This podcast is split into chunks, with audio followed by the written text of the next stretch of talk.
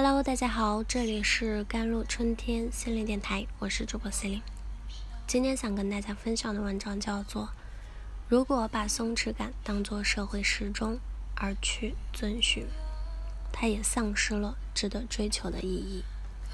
在内卷之后啊，松弛感也一跃成为了网络的热词，似乎在这个卷王频出的时代，这变成了我们所求却难所得的目标。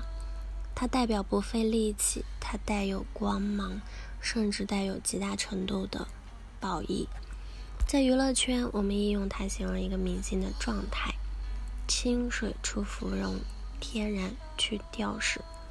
不同于冷艳、松弛，更代表着一种不加雕琢的美。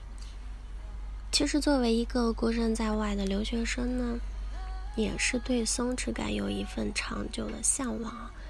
每每行色匆匆地走在放学的街头，许多时候阳光正好，风也正好，但脑中排出长长的清单，仿佛总让我感觉我得立刻回去开始马上做实验、搞复习。往往不经意的一瞥，看着许多外国同学躺在草坪里，和身旁的朋友谈笑风生，亦或者独自闭目养神时。心底总是泛起一些涟漪，是一些微妙却难以言说的感觉，是羡慕，是佩服，还是自嘲？他们是真的松弛啊，他们有在好好的放空，有在好好的感受生活啊。那今天我们就来好好来聊一下这个充满魅力的人生追求吧。松弛本身就是用于形容。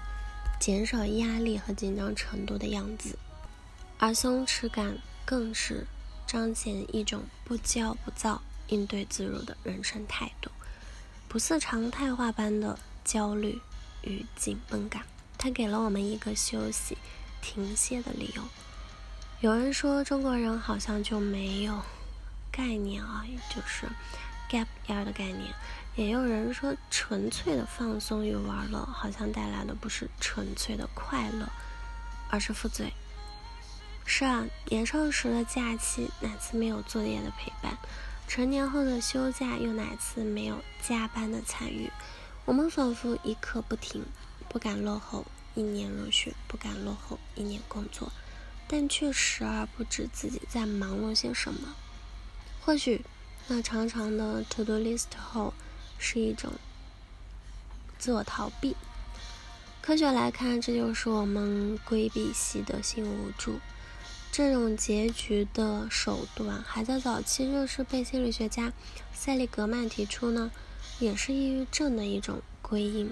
我们不愿意当下或者而后的情形是自己无法掌控的，这种对结果的不受控制与无能为力，就是紧张害怕的来源。因此，我们恐惧放松，从而用努力抵抗，希望事事顺意，渴望掌控全局。小时候呢，我们遵循着一个既定的教育体系，或许为好成绩打拼，可以获得舒心的赞扬；长大后呢，我们又遵循着一个社会时钟，或许早点成家立业，可以不受异样的目光。此时，松弛感人人渴望，却难能可贵。它亦是 gap，是脱离，让我们打破规则，冲出束缚。所以啊，放松与焦虑像是一对孪生兄弟。有时呢，拥抱人生中的不确定与可能性，何尝不是一种能力？同时，松弛感也不是让人感觉罪恶的躺平被懒。它并非让我们放弃前行，为了一个目标努力奋斗，可谓美好重视。如若在这个过程中，我们少些关注结果的可控性与好坏程度，或许其中的快乐和自身热爱更能够被我们感知。也正所谓尽人事，听天命，大抵努力可以创造美好，但许多也是命中注定呢。不知你是否有过啊，在准备轻松的干一件事情时，突然有人过来对你命令或者催促你，甚至跟你强强调这件事的重要性之后，你瞬间就不想干了，你好像失去了一开始的兴趣与热情。这便是社会心理学中的过度理由效应。在我们为了外在动力啊，理由完成一件事情时，我们正在失去原本由内而发的内在动力。我想，松弛感能够带来的，应该还有或许曾经缺失的，但属于自己的东西。所谓热爱可抵岁月漫长，它让我们慢慢找到热爱，而热爱也让我们更享受它。所以说，松弛感的一大魅力在于其代表一种平衡，既不焦躁又不偷懒。那我们每个人都需要松弛感吗？我们真的可以做到完美的松弛吗？虽说它可以有一个客观的定义，但我始终觉得状态也是主观的。无论是慢慢的接纳自己，还是肆意的寻找所爱，都已然在往属于自己的松弛感中迈出一步了。